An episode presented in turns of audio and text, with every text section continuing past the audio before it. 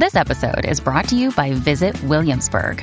In Williamsburg, Virginia, there's never too much of a good thing. Whether you're a foodie, a golfer, a history buff, a shopaholic, an outdoor enthusiast, or a thrill seeker, you'll find what you came for here and more. So ask yourself, what is it you want? Discover Williamsburg and plan your trip at visitwilliamsburg.com. Here are the biggest questions for Stranger Things 4, Volume 2.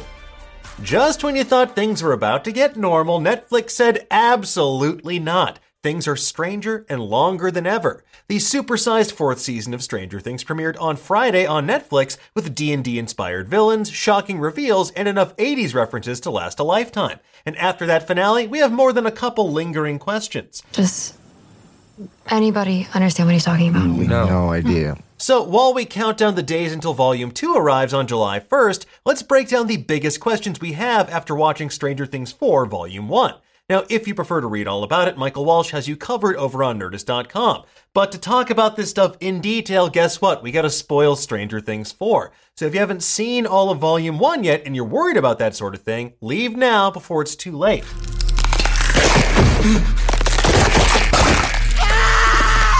Okay, let's get into it, shall we? Let's start with the fate of the best head of hair in Hawkins, Steve Harrington. The babysitter turned shirtless action hero found himself on the wrong end of a flock of Demobats in the Upside Down. But does he now have rabies or some sort of upside down equivalent? What? It's just that once the symptoms set in, it's too late. You're already like dead. His wound looked pretty gnarly, and he was coughing up a storm when they arrived at the Wheeler's house. Clearly, the human body is not meant to have bits of the upside down inside of them. Just ask Will, or Eleven, or Billy, or anyone in that pile of Hawkins goo from season 3. It's bad news bears. But Demobats weren't the only thing that sank their fangs into Steve this season. It seems both Steve and Nancy have been bitten by the love bug once again. With Nancy and Jonathan's relationship seemingly on the rocks thanks to a lack of communication and a gulf of 2,000 miles, is a Steve and Nancy romantic reunion on the horizon? Or will both of them decide they're really better off as friends, expanding their dating pools beyond the bounds of Hawkins? Now, of course, Nancy does have a much bigger problem one she shares with Max. They are both actively targets of Vecna's curse, but can they actually escape it? While Max has the power of Kate Bush and presumably two very overtaxed AA batteries in her Walkman, Nancy is currently trapped in Vecna's realm as the villain tries to prey on her guilt around Barb's death back in season 1. And friendship and positive memories are both definitely helpful here, but it seems like they're going to need a lot more, like Eleven and her psychic powers, if they want to actually defeat this monster formerly known as One. Speaking of which, while Eleven is exploring the repressed memory of the massacre at Hawkins' lab, she learns the truth about that creepy orderly, who's actually the long missing patient One. He is Peter Ballard, aka Henry Creel, Victor Creel's son, someone with powerful psychic abilities, and the one behind all of these murders, both before and after being banished to the Upside Down. But in those flashbacks, we also see Nancy there observing the truth about Vecna. So are Vecna's memories just playing on a loop here in the Upside Down? Are 11 psychic powers affecting that realm even from inside Project Nina's chambers? And how can Nancy use this information to her advantage? For a reporter like her, this seems like the scoop of the century and then some. While we're on the subject of scoops, learning who actually murdered Victor Creel's family feels like a major revelation, but could it potentially clear his name? The answer is probably not. There's no real way to prove this in a court of law, and Victor's mind was pretty effectively shattered in the years that followed. So far likelier is that the gang will find a way to clear Eddie Munson's name instead in these wrongdoings that were inspired by the West Memphis Three. But first, they'll have to find a way to stop the satanic panic overtaking Hawkins from turning the townspeople into Halloween Kills cosplayers. And while we're on the subject, that basketball wiener, he's definitely gonna die, right? I mean, why does this town let him give so many speeches to the entire town? He's a 27 year old high school senior. Just, just move out, dude. Why are you at this school? Anyway, it seems inevitable that Eleven and Vecna will have a rematch in Volume 2, but will that be enough to stop this nightmare creature? Eleven is clearly the stronger of the two back in our world, but in the Upside Down, it's a dangerous place and there are so many variables that shift the paradigm in Vecna's favor. So, could that psychic inhibitor device, Soteria, that Dr. Brenner implanted into one so many moons ago, be the key to defeating Vecna as well? It seems like a major revelation to introduce a device like this when so much of the series revolves around these otherworldly abilities. You wouldn't just introduce that, then never talk about it again, right? You wouldn't just do that, right? Duffer Brothers, you can't do this to me.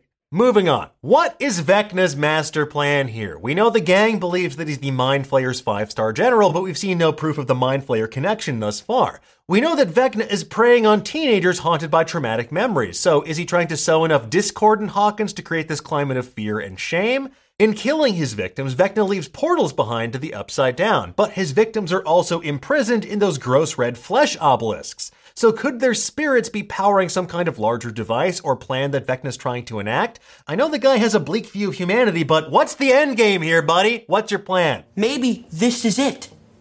This is the answer. What is the answer?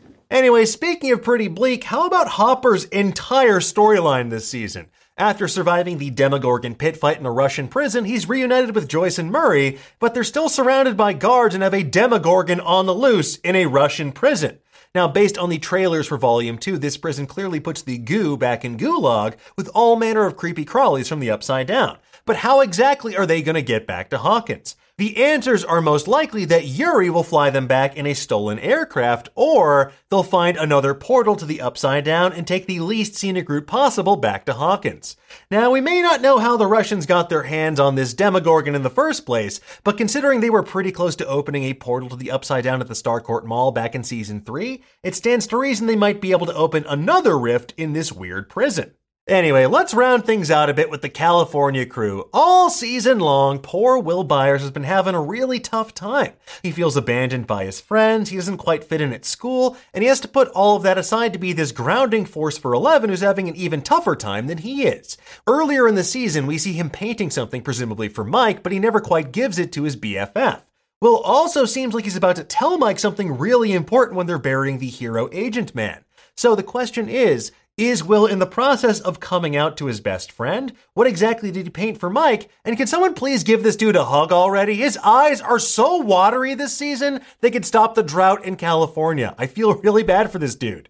As for the full California crew, Mike, Will, Jonathan, and Argyle are currently speeding their way from Utah to Nevada to rescue El from Project Nina. But the government's agents are also in hot pursuit. So let me ask you something. Who would win? An elite force of commandos with zero qualms about torturing American citizens at black sites, or four teenagers in a pizza delivery truck with enough of that upside dank to make time feel like it's really frozen in 1983.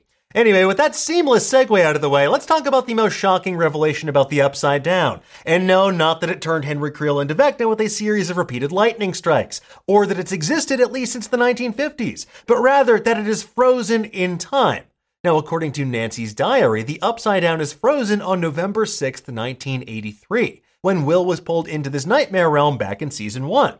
So, why is time stopped here? Is Vecna with his fixation on clocks trying to restart the flow of time? And will it mean that Will Byers needs to return to his least favorite place in the universe to help put things right?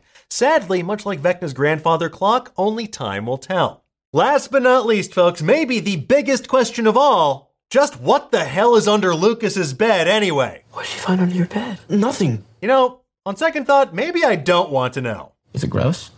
Scale 1 to 10. A hundred. Anyway, folks, there you have it. Those are the biggest questions we have about Stranger Things 4 Volume 2. We have plenty of other deep dives into all things upside down just waiting for you over on Nerdist, but for now, tell us, what did you think of this season? What are your biggest questions? Okay, seriously? Jesus Christ, this kid's got to get his ego in check. It's his tone, right? Let us know in the comments below, and for the latest and greatest in the world of pop culture, make sure you stay tuned to Nerdist.com.